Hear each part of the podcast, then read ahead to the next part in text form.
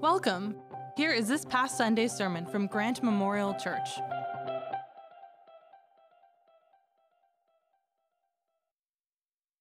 Well, good morning, Grant Memorial. It is great to be with you on this beautiful August morning. My name is Cam. I'm one of the pastors here at Grant. Uh, and I've got to admit that uh, getting up on the platform to preach the text that we find ourselves in today is extremely difficult to do without an exodus of small children with palm branches running off the stage, going back to their Grant kids' classrooms as we all beam from the cuteness overload that we just experienced. It's just not nearly as cute when I do it. but this morning, as we continue our series, walking through the Gospel of Mark, we find ourselves at, you probably guessed it, the triumphal entry, where Jesus enters Jerusalem, inaugurating the final week of his earthly life on what is commonly referred to as Palm Sunday. So now that you know what we will be reading, I invite you to open your copy of the scriptures to Mark chapter 11 to actually read it together. So we're going to be reading from Mark chapter 11, starting at verse 1. Mark 11, verse 1.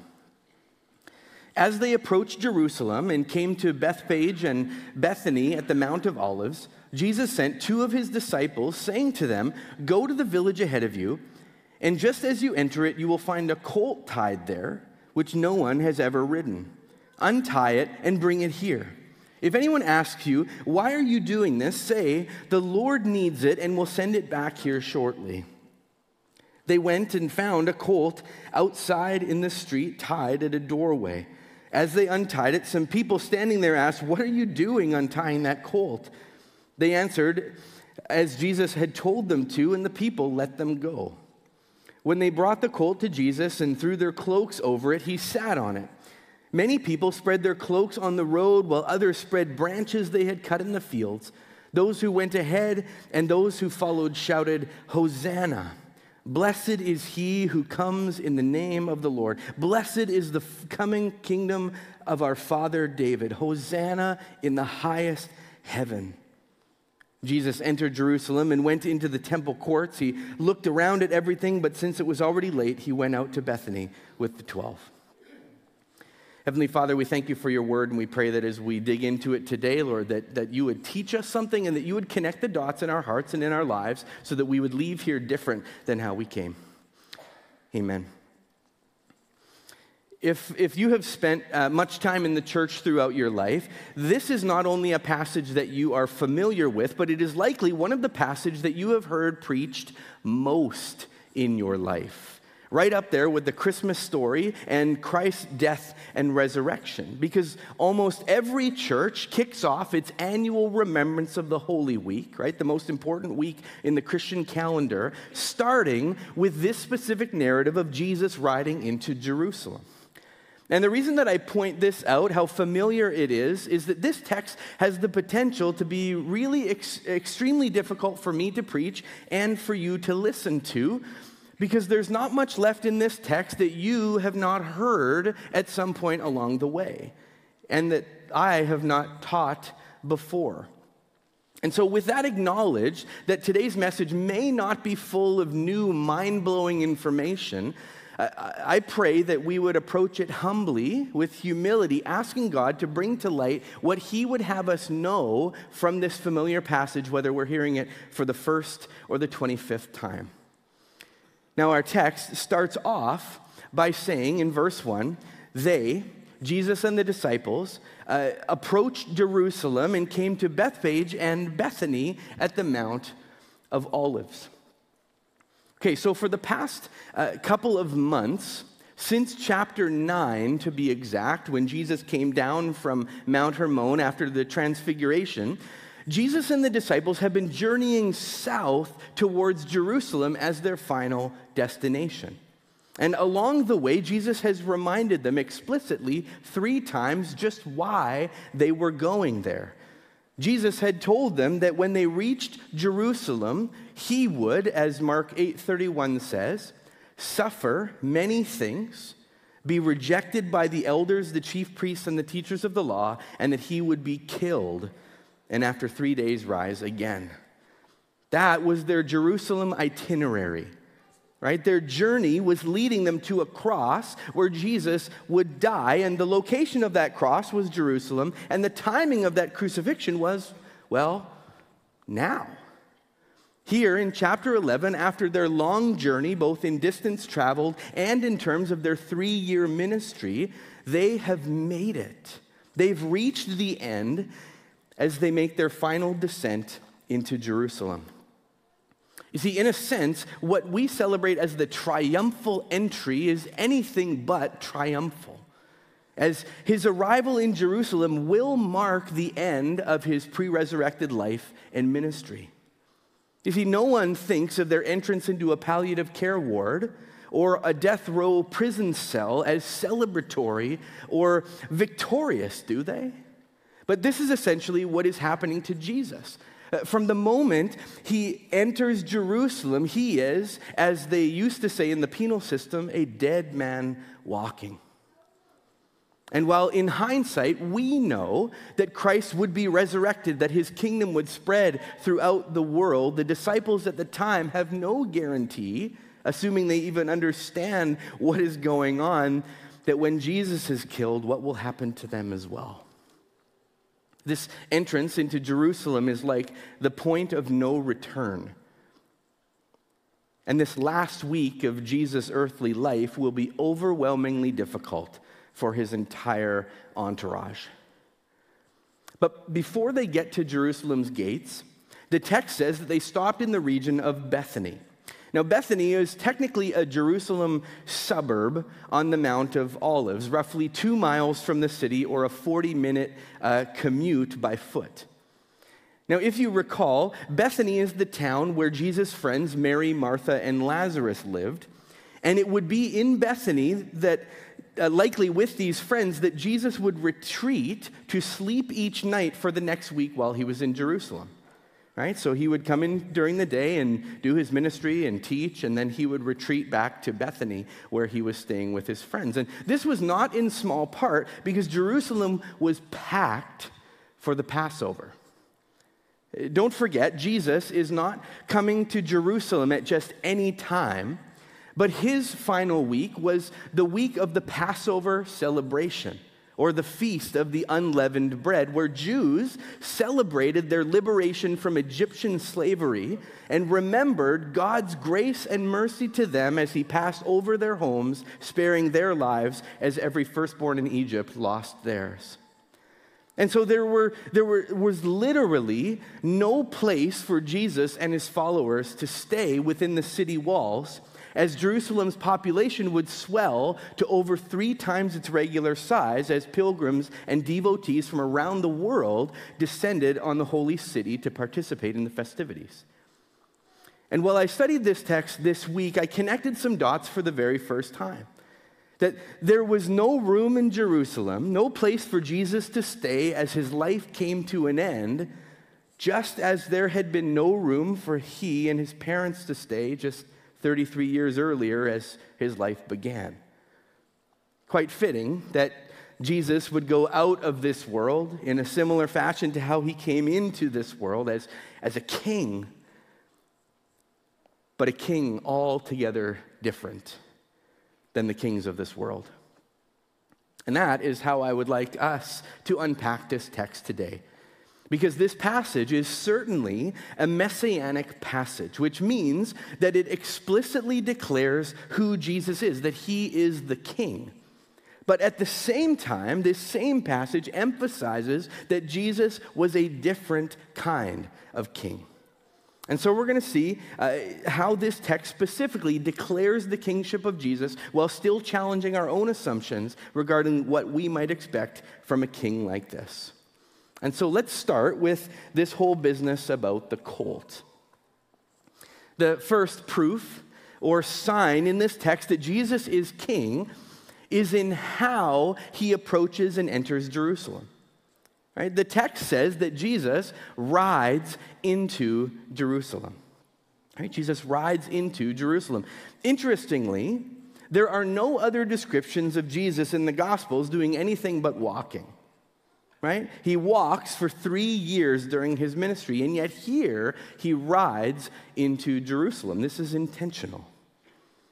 And this is something that normal people just didn't do at the Jewish feasts or festivals. You see, the pilgrims who traveled from all over, even the ones who traveled their entire journey by animal, would dismount and walk for the final portion of their journey as a part of the ritual remembrance prior to this festival.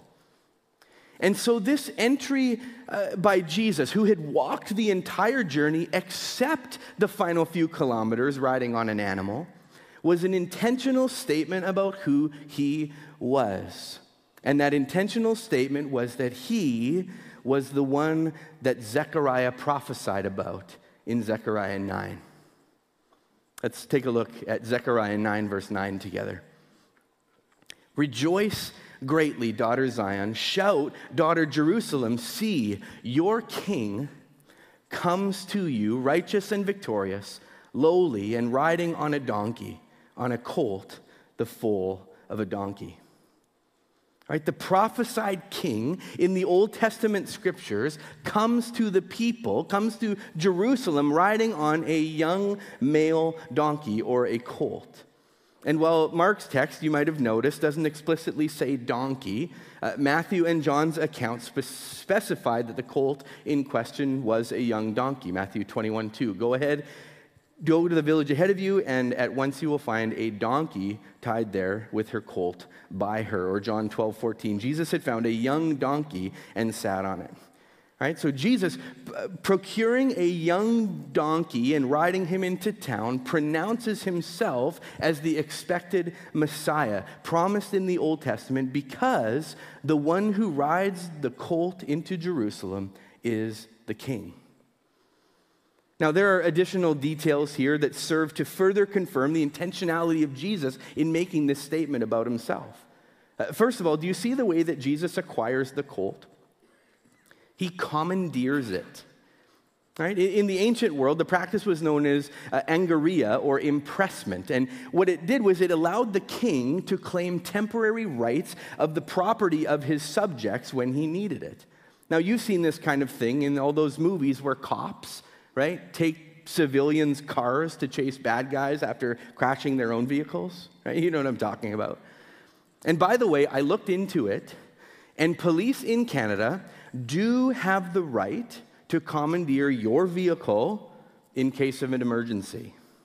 In fact, if you refuse or resist, you can actually face up to two years in prison. Now, this has nothing to do with our text, but I think we should all know this right? This is just good life information.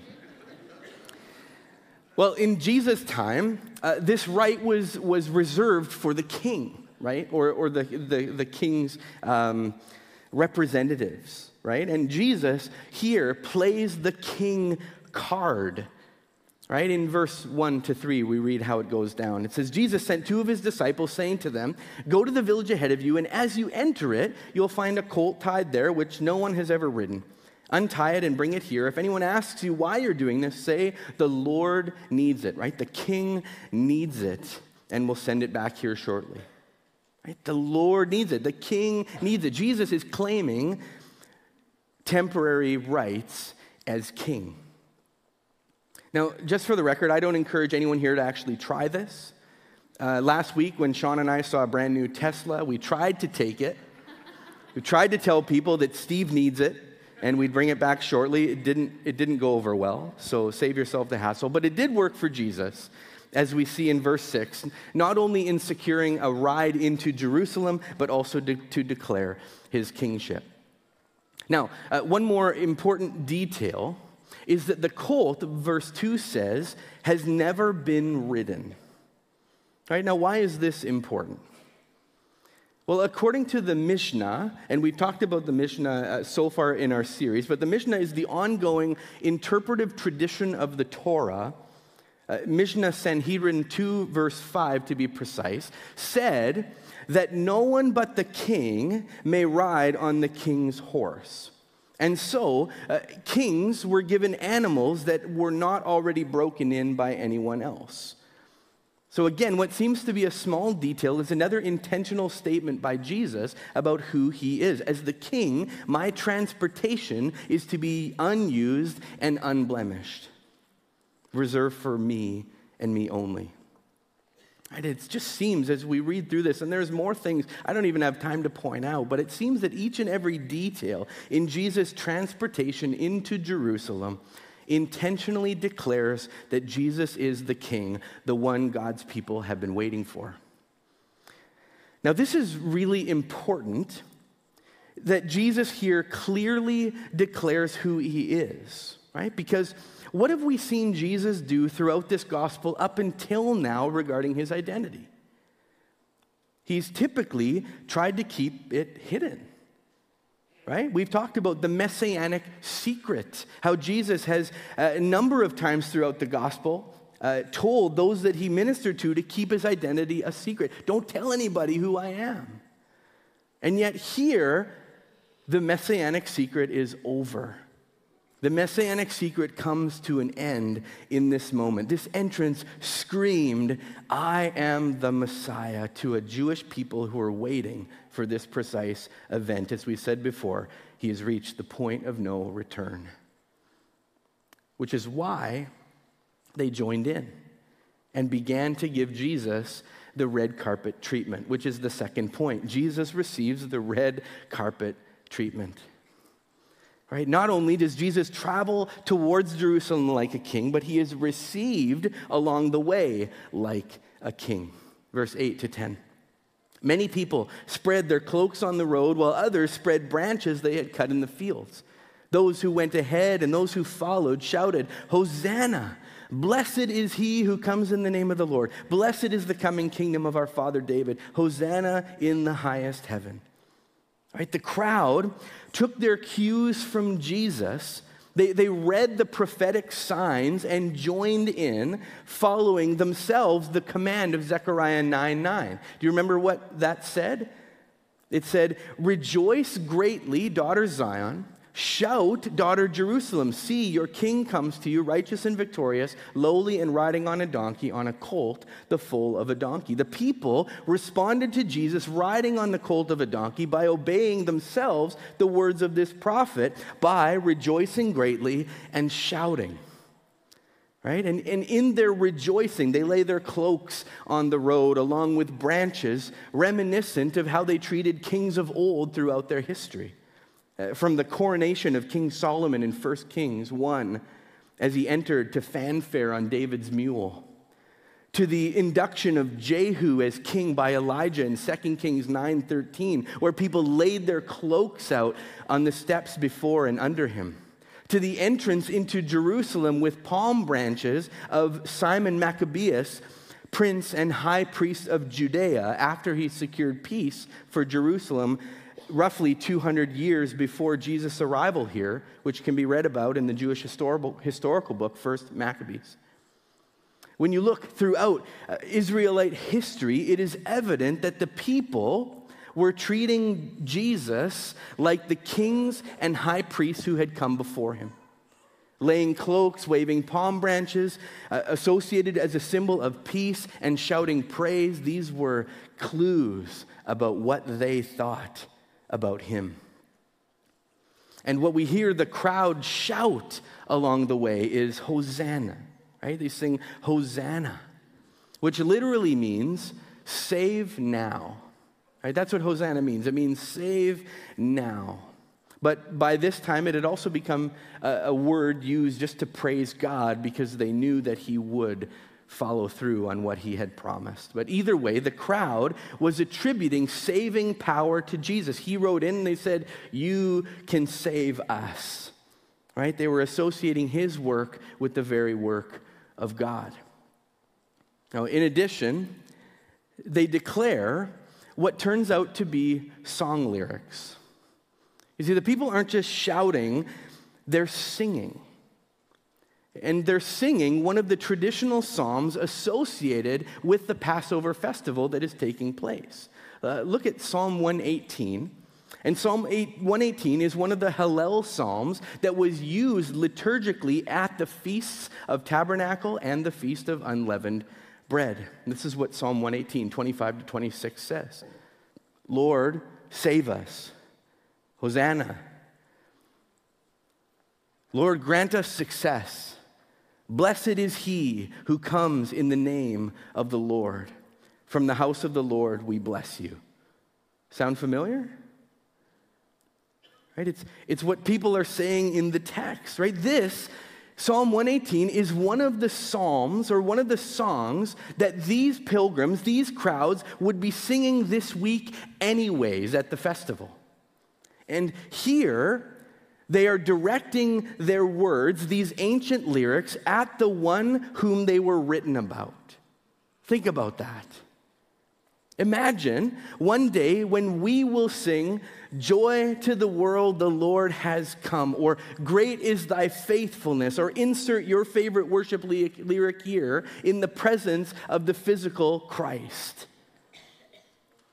Now, know this when we worship, we are always in the presence of God, right? Singing to Him. And I encourage you uh, to think that way. But I imagine that singing, Thank you for the cross, Lord, or Holy, Holy, Holy, may present a different experience when we're staring into the holes in the hands of our risen Savior. Right? What a joy that will be. And that is what's happening here. These people who had sung this psalm their whole lives about an abstract hero that would one day come were looking directly at him as they sang this time. Right? Isn't that amazing? Their reactions were right. He is, he was the king. And while they treated him as such, while they were right about who he was, as we'll see a little bit later, they were wrong about what he had come to do. Which brings us to the third point. This text declares Jesus' kingship in the fact that he had a clear mission. Right? He had a clear mission. You see, Jesus didn't come to Jerusalem as a pilgrim like the rest of the crowds. Jesus didn't come to Jerusalem as a tourist. He came to Jerusalem on a mission that would ultimately change the entire world and establish an everlasting kingdom. Right? Like a, a king entering a city, either their own or one they entered on conquest, Jesus knew that his presence would demand something and that ultimately he would establish rule and reign in this city and beyond which is what we see in the seemingly anticlimactic ending of this passage. You see, after coming to the city with fanfare, full of messianic and royal implications, upon entering the city, verse 11 says, Jesus entered Jerusalem and went to the temple courts. We're like, yes. He looked around at everything. But since it was already late, he went out to Bethany with the 12. What? That's it? He walked into the temple, looked around, and then went home? Following this grand entrance, Jesus turned back around, leaving the city, walking back over the leaves and branches that were still no doubt there. He traveled the two miles back to Bethany and went to sleep for the night.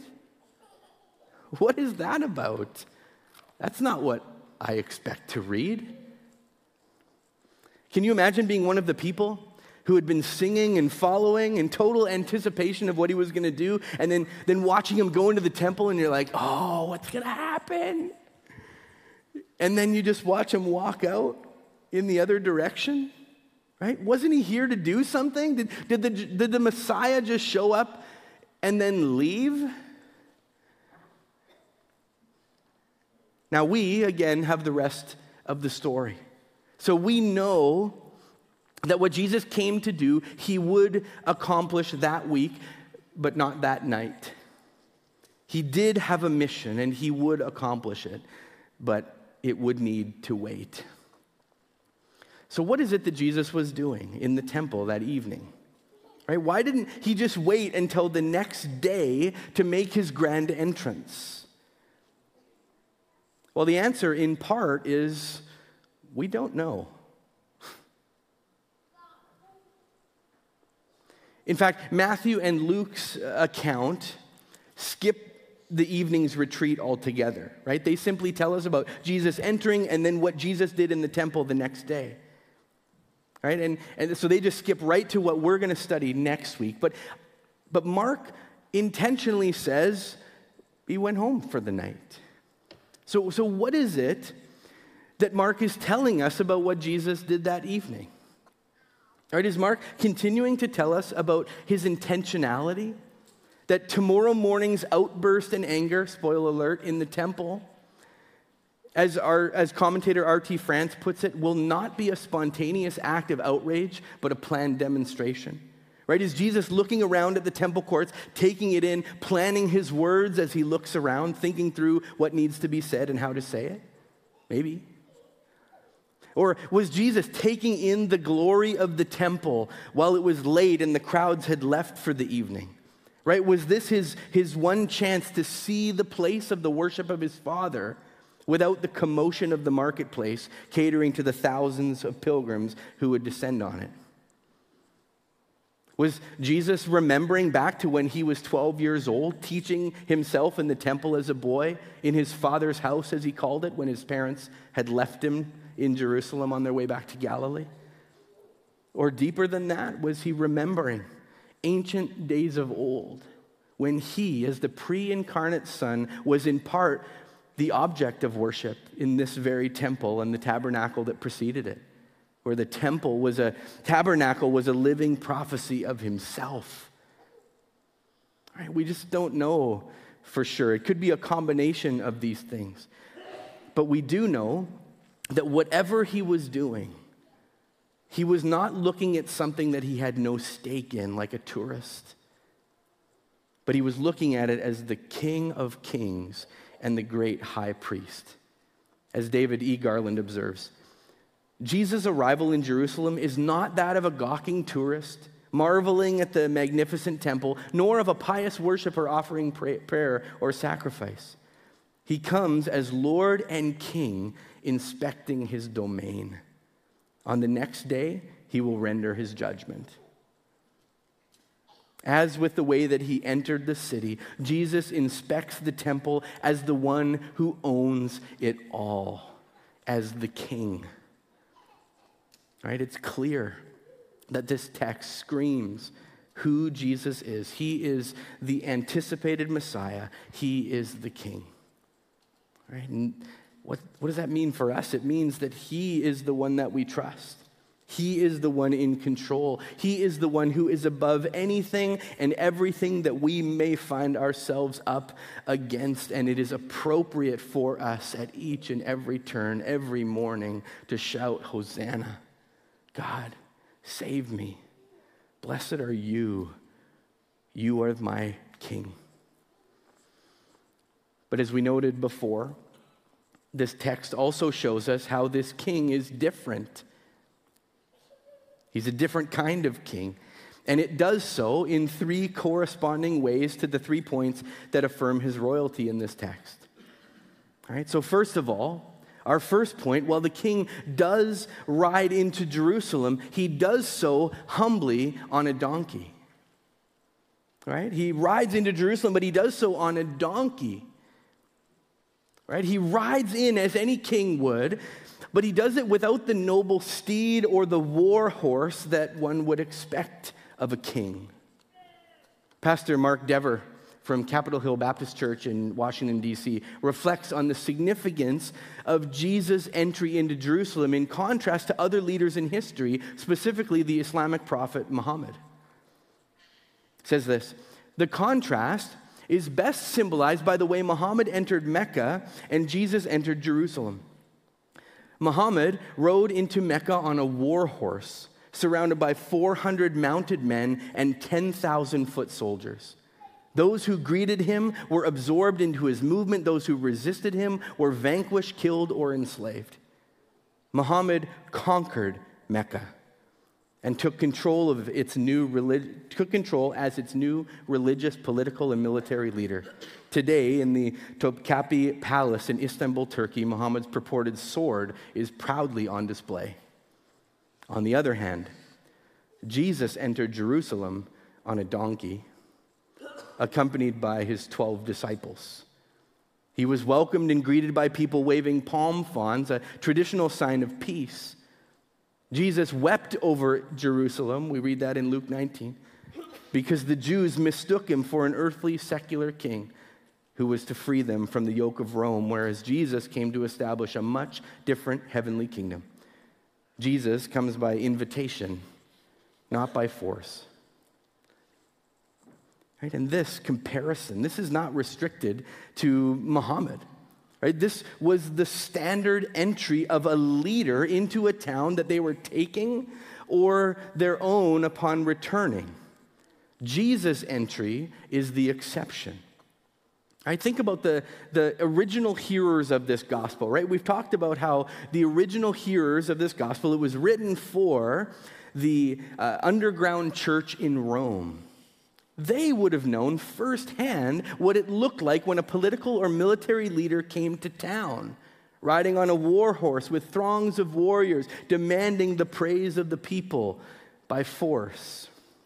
Can you imagine how this would have been such a contrast for these early Christians to know that their king, not like Caesar, not like these Roman military leaders, but their king entered on a donkey in peace rather than with a show of power and strength. Right? Jesus is a king, but he's a different kind of king.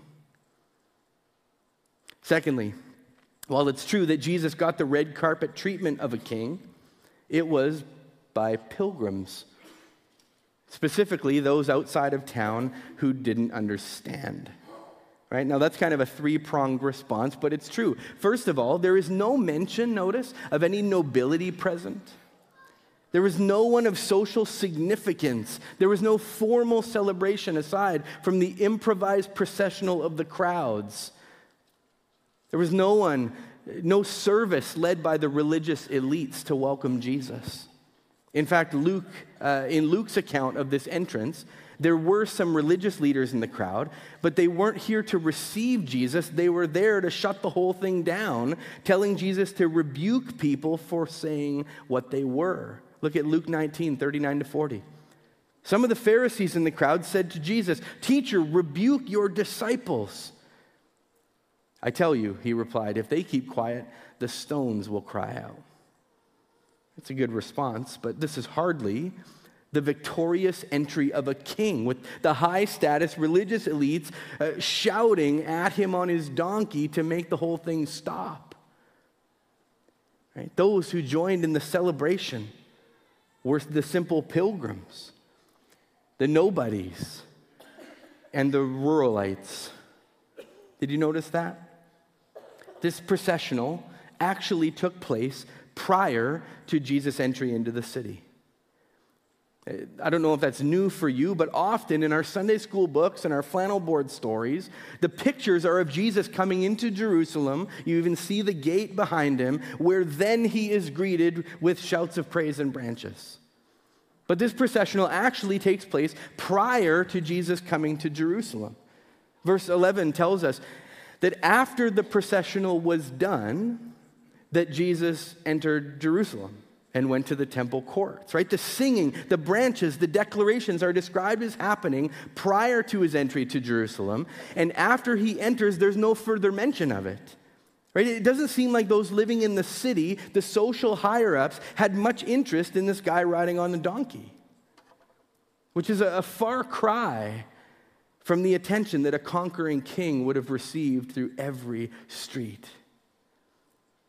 And the worst part wasn't just that the people who welcomed Jesus were outside the city or low social status. The worst part is that even those who did come out, those who shouted praise at Jesus, didn't understand what he was coming to do.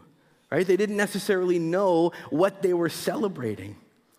You see, while the audience of their shouts was right, they were praising Jesus, and while their declarations that Jesus was king and the awaited Messiah were also right, Their cries and shouts were based on the understanding that he was coming as a military leader to conquer Rome and make Israel the ultimate earthly empire. Which is why, in less than a week, the crowd, which likely consisted of many of those shouting Hosanna here, would be shouting instead, Crucify him.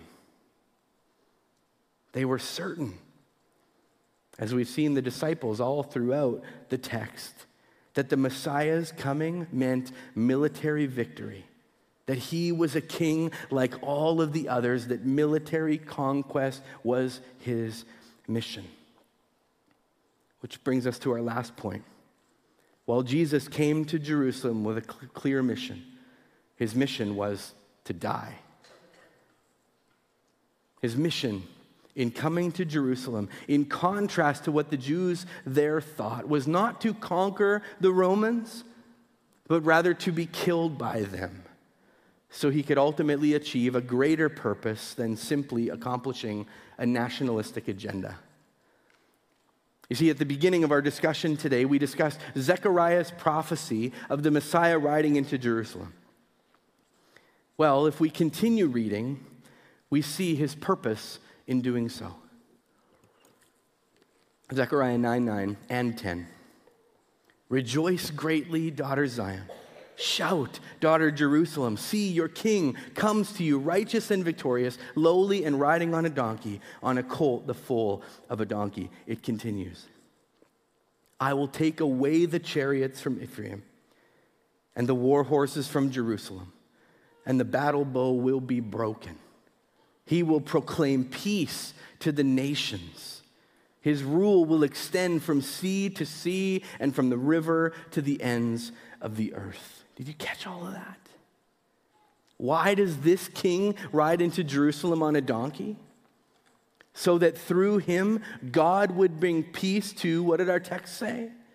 All nations right? This message in Zechariah 9, and therefore the mission of Jesus is about peace, not of war. Jesus is not coming to initiate war with the Romans, he's coming to save the Romans along with every tribe, tongue, and nation. Jesus' kingdom is not a nationalistic Jewish kingdom. It's an empire above every other empire, and one that brings kingdoms together under the banner of his rule and reign. Right? As Old Testament scholar Joyce Baldwin writes about Zechariah 9, peace is to be declared to all nations and ensured by the presence of the righteous king ruling over a worldwide empire. The chariot, the war horse, and the battle bow and their modern equivalents will be banished, for they will be entirely incongruous when there is a ruler competent to care for the true welfare of all nations. Right? The promise of Zechariah 9 that Jesus is pointing towards is that he is a king who will supersede nations. God is not nationalistic. He's not bound by a flag or an anthem. Friends, God is not pro American or anti Russian. God is not on Canada's side cheering in the Olympics with a maple, maple leaf on his jersey, right? Fighting against our national enemies. Now, God is opposed to evil, absolutely, stands against it, but evil exists in every nation, in every empire. There are men and women created in God's own image whom He loves more than we could ever know, who live in every country from Afghanistan to Zimbabwe, and His desire is not to crush one nation in favor of another, but rather that His children from every tribe tongue, and nation will come under his rule, under no flag but the banner of Christ, when he establishes a kingdom that will last forever. This king is the Prince of Peace, whose plan from the beginning was not just to come and fight and save Israel, but through them to save the entire world. Galatians 3 8. The scripture foresaw that God would justify the Gentiles by faith and announce the gospel in advance to Abraham all nations will be blessed through you. Philippians 2 10 and 11. At the name of Jesus, every knee should bow in heaven and on earth and under the earth, and every tongue confess that Jesus Christ is Lord to the glory of God the Father. 1 Timothy 2 3 and 4. This is good and pleases God our Savior, who wants all men to be saved and come to a knowledge of the truth. 1 John 2 2, he is the atoning sacrifice for our sins, and not only for ours, but also for the sins of the whole world. Revelation 5 9, and they sang a new song You are worthy to take the scroll and to open its seals, because you were slain, and with your blood you purchased men for God from every tribe and language and people and nation. I could go on and on. There's about 75 verses that say salvation is for the nations. When Jesus rode into Jerusalem, he was not thinking about shedding the blood of Romans or shedding the blood of others for military conquest. Rather, he was thinking about shedding his own blood to put an end to all military conquest. For his kingdom that will come in its fullness soon is a kingdom of peace for all who will receive it and submit to the king who is unlike any other king. I want us to wrap up today with the words from Revelation 7 9, which speaks of what will one day take place in that international kingdom of God. It says, After this, I looked, and there before me was a great multitude that no one could count from every nation tribe, people, and language, standing before the throne and in front of the Lamb. What were they doing? They were wearing white robes and were holding palm branches in their hands. There will be a day when King Jesus is celebrated and received with palm branches yet again. And while the mission was misunderstood 2,000 years ago by those holding palm branches as Jesus rode towards Jerusalem. There will come a day when you and I, and perhaps some who were even there the first time, along with all those who cry out, Hosanna for Christ to save them, will see Jesus and will know exactly who he is and what he has done as we wave our branches to the one and only true King who brings peace to all nations, who brings peace to every heart. Would you pray with me?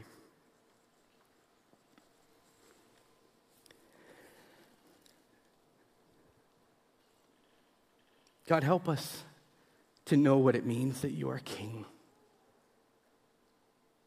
in our lives, Lord. Connect those dots. Help us to know what it means that you are in control, that you are the king, that everything else submits to you. God, help us to be people who know that you are in control, that we are not, and who shout, God, save me, be my king each and every day. And God, help us to know what it means that you're a different kind of king God, you are seeking after things that are right and good, and that may not completely align with my idea of right and good all the time. God, help us to submit knowing that you are king and we are not. And God, help us to know what it means that your kingdom is a kingdom of peace. Or that as we seek you, as we pray, Lord, that we wouldn't pit ourselves against other people, other nations Lord, we wouldn't pit ourselves against uh, the neighbor or our, our ex or whoever it happens to be, God, that we wouldn't play that game, that we would know that your kingdom is a kingdom of peace, that, that desires good and salvation for everyone. God, help us to join with you as your subjects in living out a kingdom of peace, both now and forevermore. Pray these things as we shout with our lives, Hosanna. Blessed is he who comes in the name of the Lord. Amen. Thanks for listening with us. For more information about our church or upcoming services and events, please visit us at grantmemorial.ca or on social media at, at Grant Memorial Church.